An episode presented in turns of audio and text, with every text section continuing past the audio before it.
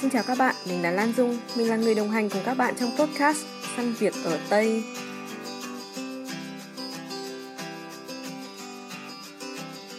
Như các bạn đã biết, Trung Quốc phát triển khá nhanh những năm gần đây và thực tế là có nhiều lĩnh vực mà Trung Quốc đi đầu, ví dụ như ví điện tử, người dân chỉ cần cầm điện thoại ra đường mà không cần mang ví. Với một đất nước rộng lớn và một thị trường rộng lớn như vậy thì nhu cầu về nguồn nhân lực luôn cao và đương nhiên là cái dịch bệnh lần này sẽ ảnh hưởng đến các doanh nghiệp nên chắc chắn là ảnh hưởng đến thị trường việc làm. Mặc dù vậy thì tập đoàn Pfizer nơi Hoài đang làm việc thì vẫn đang tuyển bình thường nhưng họ ưu tiên tuyển người Trung Quốc hơn tại vì dịch thì họ không thể nhận ứng viên ở nước ngoài. Lan Dung chỉ bật mí một chút như vậy thôi, còn Hoài thì sẽ nói kỹ hơn về cơ hội tìm việc ở Trung Quốc dành cho người nước ngoài và những cái thông tin liên quan đến thuế thu nhập cá nhân, bảo hiểm và lương hưu và môi trường làm việc ở Trung Quốc ở bên đó khi mà em chuẩn bị CV để đi ứng tuyển vào các cái vị trí này thì nó có gì khác so với những cái CV ở các nước khác không? Ví dụ như ở Đức nhá, CV ấy, thì thường sẽ có ảnh này và có những cái thông tin ấy, ngay cả có những cái người mà người ta phải ghi thông tin là ví dụ như là quốc tịch gì nữa ấy và có những chỗ thì mình phải xem là mình ghi là mình có được phép đi làm việc ở bên đó hay không ấy. Thì không biết là ở bên Trung Quốc thì CV sẽ như thế nào em nhỉ? CV ở bên Trung Quốc thì thường là mục đầu tiên thì thường sẽ có các thông tin cá nhân như là tên này, ảnh này, rồi à, email, số điện thoại, rồi thường người ta sẽ đưa ra à, QQID hoặc là WeChat ID luôn. Bên này các nhà tuyển dụng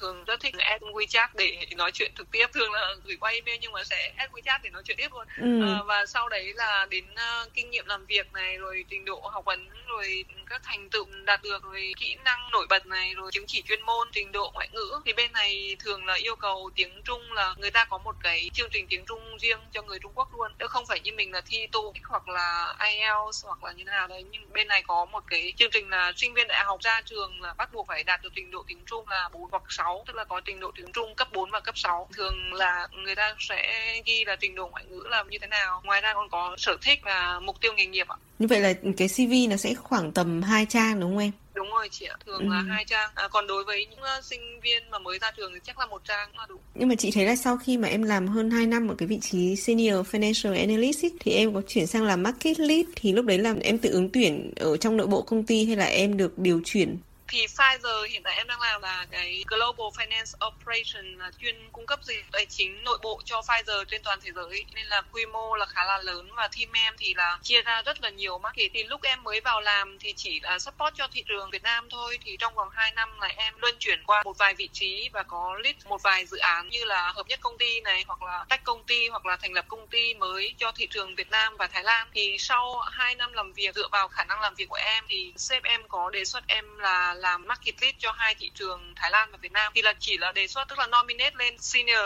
manager thôi chị. Nên là thường là bên em sau khi xếp đề xuất thì là phải có hai, thu level managers approval thì mới được là apply hồ sơ để phỏng vấn. Thì sau khi mà thông qua hai sếp rồi thì là em apply CV và tiến hành các quy trình apply nội bộ. Thì sau đấy là sẽ phỏng vấn. Rồi phỏng vấn là gồm là rất nhiều manager từ các thị trường và các mảng khác nhau phỏng vấn em. Sau khi phỏng vấn thành công rồi thì em mới tiếp đến là làm bài test. Thì làm bài test xong rồi, qua bài test xong mới là phỏng vấn với director. Thì qua phỏng vấn với director ok rồi thì mới được thăng chức chị ạ. Kiểu ứng tuyển nội bộ mà chị thấy như là ứng tuyển bên ngoài ấy, đúng không?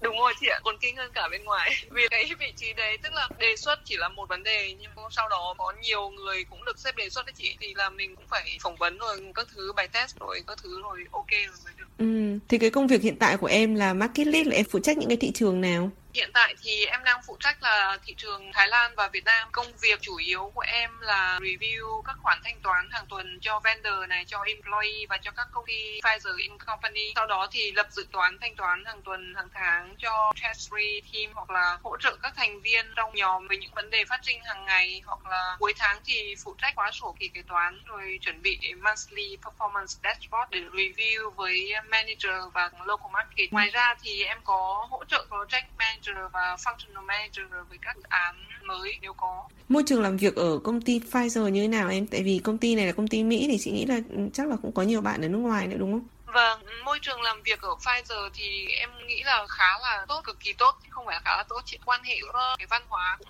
tốt, quan hệ giữa sếp với nhân viên này rồi giữa các đồng nghiệp với nhau cũng rất là thân thiện và công ty hàng năm hàng tháng thì cũng thường là có các online training này rồi offline training này rồi có external training, internal training cho nhân viên tham gia. Ngoài ra thì còn có các cái à, câu lạc bộ miễn phí như là dancing club này rồi bakery club này rồi yoga club này rồi basketball club rồi badminton club nhiều lắm chị nhiều club lắm ừ. ngoài ra còn có các cái phòng gym này rồi phòng nhảy này miễn phí cho nhân viên Thế nhưng mà trong đợt dịch này thì cái công việc của em có bận hơn không? Đợt dịch này thì cũng khá là bận chị ạ nhưng mà công ty em thì như chị biết là cũng vừa sản xuất vaccine thành công nhưng mà chỉ là cung cấp ở thị trường châu Âu, châu Mỹ mà em thì chỉ phụ trách thị trường châu Á thôi nên là cũng chưa ảnh hưởng gì đến khối lượng công việc của nhóm em còn bên em thì bận là do đợt này là đang quá sổ năm tài chính nên là cũng khá là bận Nhưng mà cái đợt dịch này thì nó có ảnh hưởng gì đến cái chuyện tuyển dụng ở công ty em không? Ví dụ như trong team em thì có tuyển thêm người không? đợt dịch này thì là công ty em cũng không phải là tuyển do là dịch mà là do công ty em là đang nới rộng quy mô nên là tuyển nhiều người hơn ạ. Nhưng mà chủ yếu là tuyển người Trung Quốc vì là đang dịch nên là nước ngoài không có thể đến được nên là chủ yếu là tuyển người Trung Quốc biết tiếng Anh và một ngôn ngữ thứ ba. Một phần là do chi phí nhân công rẻ hơn này, thuận tiện hơn tuyển dụng người nước ngoài trong thời điểm hiện tại. Nếu mà có một bạn nào ở Việt Nam mà muốn ứng tuyển một vị trí công ty em ấy, có thể là sau đợt dịch đi thì không biết là kiểu có đơn giản hơn không hay là họ vẫn sẽ ưu tiên là tuyển người bản xứ là người Trung Quốc hơn nhỉ em nhỉ?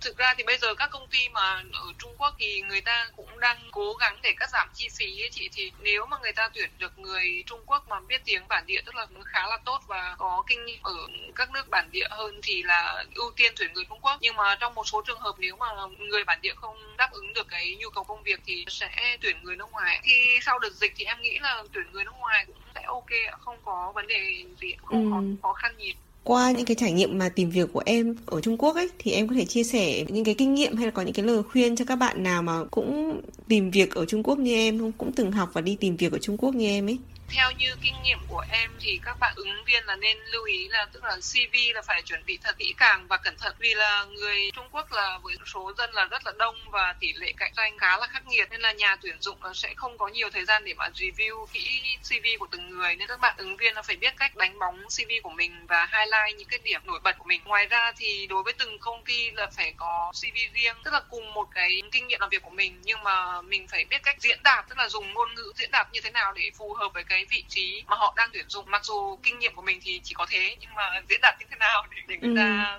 thấy là mình là phù hợp. Và còn lúc mà phỏng vấn thì là nên là ăn mặc chỉnh chu này rồi tạo ấn tượng tốt với nhà tuyển dụng này rồi phải biết là chứng minh cho họ thấy là bạn có những cái ưu điểm gì nổi bật mà họ đang cần. Nếu mà chưa có kinh nghiệm làm việc thì các bạn ứng viên là nên là chứng minh cho nhà tuyển dụng thấy là trình độ học vấn và kỹ năng chuyên môn của các bạn ý học được ở trường là khá là vững chắc và có thể phụ trách được cái vị trí ứng tuyển. Và quan trọng nhất là phải cho nhà tuyển dụng Dũng thấy được là bạn là một người tức là ham học này, rồi có chí tiến thủ và sẽ chịu khó học hỏi trong quá trình làm việc thì em nghĩ là ok. Nhưng ờ, theo em thấy thì tiếng Trung ấy, nó có phải là một trong những cái điều kiện tiên quyết hay điều kiện cần ấy để tìm được việc ở Trung Quốc không? Thực ra thì tiếng Trung cũng không quá là bắt buộc có thể biết tiếng Anh và nếu mà là người nước ngoài thì là tiếng bản địa và tiếng Anh ok là được chị ạ nhưng mà tiếng Trung thì không phải là yêu cầu tiên quyết trong lúc làm việc đối với các công ty mà nước ngoài ở Trung Quốc nhưng để mà tốt hơn cho các bạn ứng viên trong quá trình là sinh sống ở Trung Quốc thì là biết tiếng Trung là rất là lợi thế ạ. Ừ. vì là ở Trung Quốc thì chung là sống và làm việc thì cũng không có gì quá là khó khăn. Mọi thứ đi lại này, sinh hoạt này đều rất là thuận lợi. Ví dụ như đi lại thì là có bus với tàu điện ngầm thì quá là thuận tiện. Và sinh hoạt thì là đâu đâu cũng có siêu thị và các quán tạp hóa, rồi là thanh toán thì là thanh toán online rất là tiện. Nhưng mà cái mà bất tiện nhất là tiếng Trung, vì là người bản địa Trung Quốc dân rất là đông và tỷ lệ người biết tiếng Anh là rất là ít. Vì là như những người mà đi học ở nước ngoài thì hoặc là sinh viên, hoặc là làm việc cho các công ty nước ngoài thì mới biết tiếng Anh thôi. Nhưng mà kỹ năng nói của người ta cũng không tốt đấy chị nên ừ. là người ta vẫn ưu tiên nói tiếng Trung nên là để mà thuận tiện cho các bạn ý trong quá trình giao tiếp sinh hoạt rồi là làm việc cũng thế thì có thể là biết tiếng Trung thì sẽ là một lợi thế theo em quan sát em thấy là các bạn người Việt Nam ấy học cùng trường với em ở Đại Liên ấy thì sau khi ra trường các bạn có dễ dàng tìm việc không hay là có bạn nào gặp khó khăn khi mà tìm việc ở Trung Quốc không? Cũng có một số bạn cũng khá là khó khăn. Nói chung là xin việc nó cũng là một cái duyên chị ạ. Tức là tùy vào thời điểm đấy có nhiều công ty tuyển dụng không và cái vị trí mà người ta tuyển dụng có là phù hợp với cái khả năng của mình không, hoặc là khả năng của mình có phù hợp với cái vị trí mà người ta tuyển dụng lúc đấy hay không. Rất là nhiều yếu tố, hoặc là một số bạn thì chuyên ngành không phù hợp này, hoặc là chủ yếu là học tiếng Trung, chỉ có tiếng Trung thôi thì cũng khá là khó. Thì có thể xin được vào một số công ty đòi hỏi yêu cầu chuyên môn không quá là cao thì cũng không khó chị ạ. Không xin được ở Đại Liên thì cũng có thể xin được ở các thành phố khác ví dụ như các các thành phố gần Việt Nam hơn, Thâm Quyến này rồi Quảng Đông, Quảng Tây, thì Quảng ừ. Châu thì dễ hơn ạ. Chị đọc báo nhá thì chị thấy là ở bên Trung Quốc thì có nhiều công ty họ làm việc theo quy tắc là 996 ấy. Thì hôm trước chị cũng nói chuyện với một bạn, bạn ấy từng làm cho Lazada và sau đó thì Alibaba mua lại Lazada và bạn ấy cũng đã từng chứng kiến là các bạn ở Alibaba làm việc theo cái 996 đấy. Thì không biết là em đã từng trải nghiệm hay chưa hay em có những cái quan sát như thế nào về cái gọi là quy tắc 996 ở Trung Quốc nó khắc nghiệt như thế không em? Thực ra thì em sau khi ra trường là em làm hầu hết là các công ty đa quốc gia công ty nước ngoài hai công ty em làm đều là công ty của mỹ. Nên là em cũng không có trải nghiệm về cái chế độ mà làm việc 996 ở công ty của em thì một ngày làm 8 tiếng hoặc là 7 tiếng rưỡi và một tuần làm 5 ngày thôi. Nhưng mà xung quanh em thì cũng có một số bạn người Trung Quốc và các bạn ý làm cho các công ty Trung Quốc là ví dụ như Huawei, Alibaba rồi à, công ty bảo hiểm Bình An Trung Quốc. Thì những công ty này là có áp dụng chế độ là 996 và chế độ làm việc 996 đúng là nói là làm luôn chị. Tức là đúng phong cách làm việc của người Trung Quốc luôn. Tức là suốt ngày chỉ có làm việc thôi. Từ sáng 9 giờ sáng đến 9 giờ tối và tuần làm 6 ngày. Chỉ nghỉ mỗi ngày chủ nhật là đúng là như thế chị ạ. Ừ. rất là khắc nghiệt. Các công ty nước ngoài ở Trung Quốc thì chế độ đãi ngộ và tức là cũng làm việc khá là nhẹ nhàng hơn so với công ty Trung Quốc. Nhờ bọn em ấy là sinh viên ấy thì sau khi học xong thì được phép ở lại Trung Quốc bao lâu để tìm việc thực ra sau khi bọn em học xong là không có thời gian, thường là visa của sinh viên nước ngoài ở Trung Quốc là thường là đến 30 tháng 7 là hết hạn và vào 30 tháng 6 là đã tốt nghiệp rồi thì thường có một tháng để đi tìm việc. Nhưng mà như em, theo kinh nghiệm của em là em không để đến thời gian mà mình đã tốt nghiệp rồi mới bắt đầu đi tìm việc. Mà ví dụ tháng 7 hoặc là cuối tháng 7 hết hạn visa, vào năm đấy là em tháng 4 tháng 3 tháng 4 là em bắt đầu rải hồ sơ, tức là up CV lên mạng và bắt đầu đi tìm việc và phỏng vấn rồi. Thì đến tháng 6 là lúc đấy đã phỏng vấn được một cơ số công ty rồi và mình có nhiều sự lựa chọn rồi, thì lúc đấy là tháng 7 là em hết hạn hồ sơ, thì cuối tháng 6 em nhận xong bằng tốt nghiệp là em đã về nước và đi chuyển sang visa đi làm ạ. Nhưng mà với những cái bạn mà, kiểu, các bạn ấy chưa tìm được việc sau khi mà ra trường ấy, thì các bạn ấy có thể là xin một cái visa tìm việc ở bên đó không em? Không chị ạ tức là visa xin việc là phải có công ty nhận mình mình có hợp đồng lao động rồi ừ. thì mình mới được làm visa đi làm và kể cả mình xin được visa đi làm thì mình phải về nước vì chuyển đổi giữa hai visa khác nhau là bắt buộc phải về nước một lần và ừ. nhập cảnh mới được đi làm tiếp ạ thì không có chuyện là xin được visa đi làm tạm thời và ở bên này một thời gian để tìm việc mới là không có tại Trung Quốc ấy thì theo em thấy là các bạn có thể tìm hiểu về cái mức lương cho từng ngành nghề ở trên những trang web nào hay là trong những nguồn thông tin nào hả em? Thường thì các mức lương và ngành nghề là ở trên các web mà tìm việc như em nói lúc nãy ấy, là ừ. thường sẽ có đánh giá lương của các ngành nghề và thường là ở Trung Quốc khi mà các nhà tuyển dụng mà họ đưa ra một cái vị trí nào đấy thì là sẽ đưa kèm theo mức lương với độ dao động phù hợp với ngành nghề và yêu cầu kinh nghiệm để ứng viên tham khảo luôn chị. Sau đó là người ta sẽ dựa vào kinh nghiệm thực tế của từng ứng viên để chốt mức lương cuối cùng. Tức là trong cái tin tuyển dụng thì họ đã có thể đăng là cái mức lương này nó sẽ từ bao nhiêu đến bao nhiêu ấy đúng không em? Đúng ừ. rồi chị ạ để mình tham khảo luôn có thể là lúc mà người ta đưa ra mức lương như thế nhưng mà lúc mà mình tuyển vào vị trí đấy và người ta xem xét khả năng của mình vẫn có thể là điêu lương cao hơn tùy theo kinh nghiệm thực tế của từng người theo em thì một cái mức lương như thế nào tức là một mức lương mà nó rơi vào khoảng bao nhiêu ấy thì là nó là đủ cho một người nước ngoài ở Trung Quốc để sinh sống bên đó vì thường thì mình phải còn thuê nhà nữa ấy với tiền ăn uống đi à. lại sinh hoạt theo em mức lương cho một người nước ngoài nếu mà nói để đủ để trả mọi chi phí thì khoảng 4.000 nhân dân tệ là đủ rồi còn 5.000 là quá thoải mái rồi. Nhưng mà thường vì mình phải có một cái khoản tiết kiệm sau khi đi làm đúng không chị? Ừ, thì mức lương cơ bản nhất cho một người nước ngoài thì thường phải tầm 7.000 nhân dân tệ trở lên ạ. Nhưng mà sinh viên ra trường thì lương nó sẽ thấp hơn chứ đúng không nhỉ? Kể cả cho người nước đúng ngoài ấy. kể cả cho người nước ngoài và người Trung Quốc. Người Trung Quốc là mặt bằng lương người Trung Quốc là sẽ thấp hơn người nước ngoài rất nhiều ừ, ừ. vì là người Trung Quốc cạnh tranh rất là cao dân đông cạnh tranh cao nên là cái mức lương của người Trung Quốc còn thấp hơn nhiều so với người nước ngoài và người nước ngoài thì thường là người ta cao hơn vì mình còn phải thuê nhà chị còn ừ. người bản địa người ta có cái chế độ mà công ty chu cấp một phần và mình thanh toán một phần để hỗ trợ mình mua nhà sau này chị chị tò mò một chút thôi là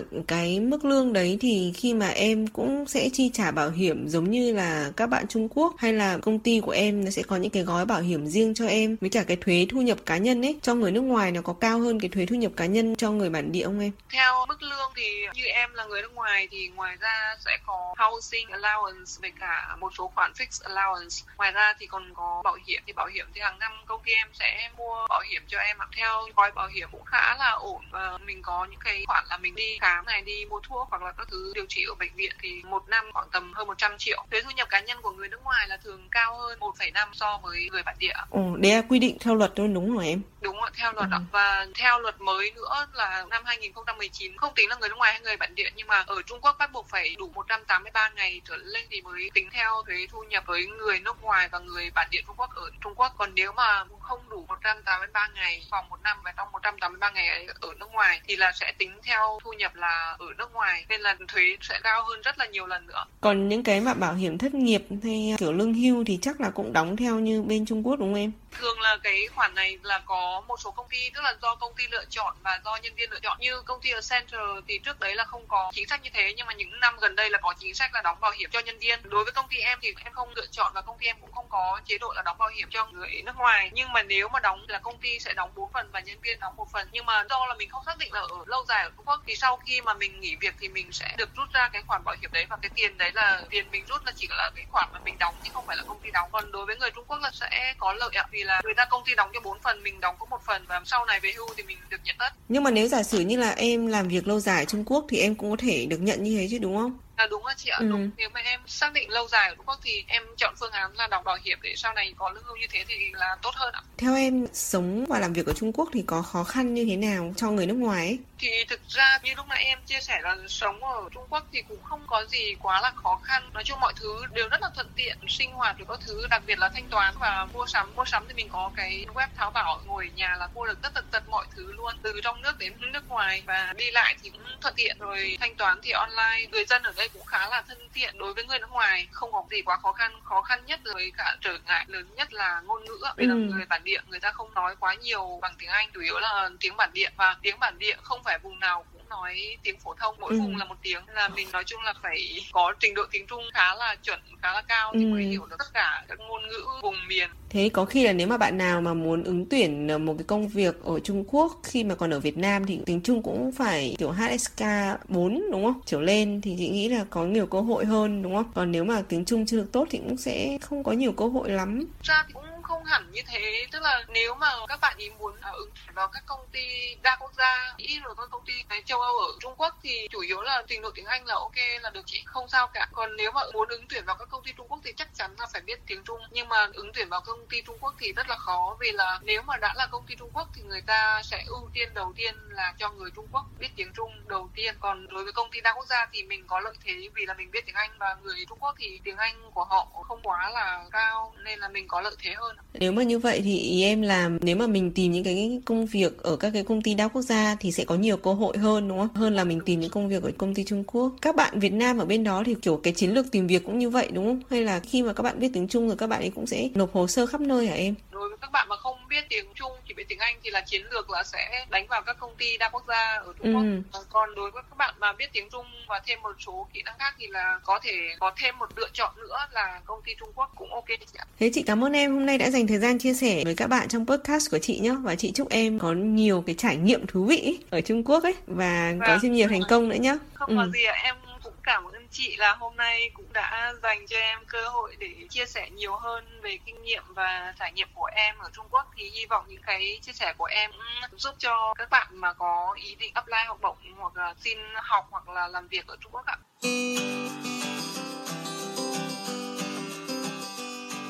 Theo Hoài thì các bạn cần chuẩn bị CV kỹ càng vì ở Trung Quốc dân số đông, tỷ lệ cạnh tranh khắc nghiệt và tùy vào vị trí ở công ty thì các bạn phải thay đổi để phù hợp với yêu cầu. Nếu chưa có kinh nghiệm làm việc thì các bạn nên chứng minh bằng trình độ học vấn và kỹ năng chuyên môn. Ngoài ra thì các bạn nên cho nhà tuyển dụng thấy là các bạn ham học hỏi và có chí tiến thủ. Nếu các bạn không biết tiếng Trung thì có thể tìm việc tại các công ty đa quốc gia. Còn nếu mà bạn muốn tìm việc ở một công ty Trung Quốc ấy, thì tiếng Trung của bạn phải ở mức 4 hoặc là cao hơn. Do ở Trung Quốc tỷ lệ người biết tiếng Anh ít nên để thuận tiện trong cuộc sống thì các bạn nên biết một chút tiếng Trung và thực tế để nói được tiếng tiếng Trung thì không quá khó nếu mà các bạn đã có thâm niên xem phim Trung Quốc. Vì thế các bạn đừng ngần ngại mà hãy cứ thử sức nhé.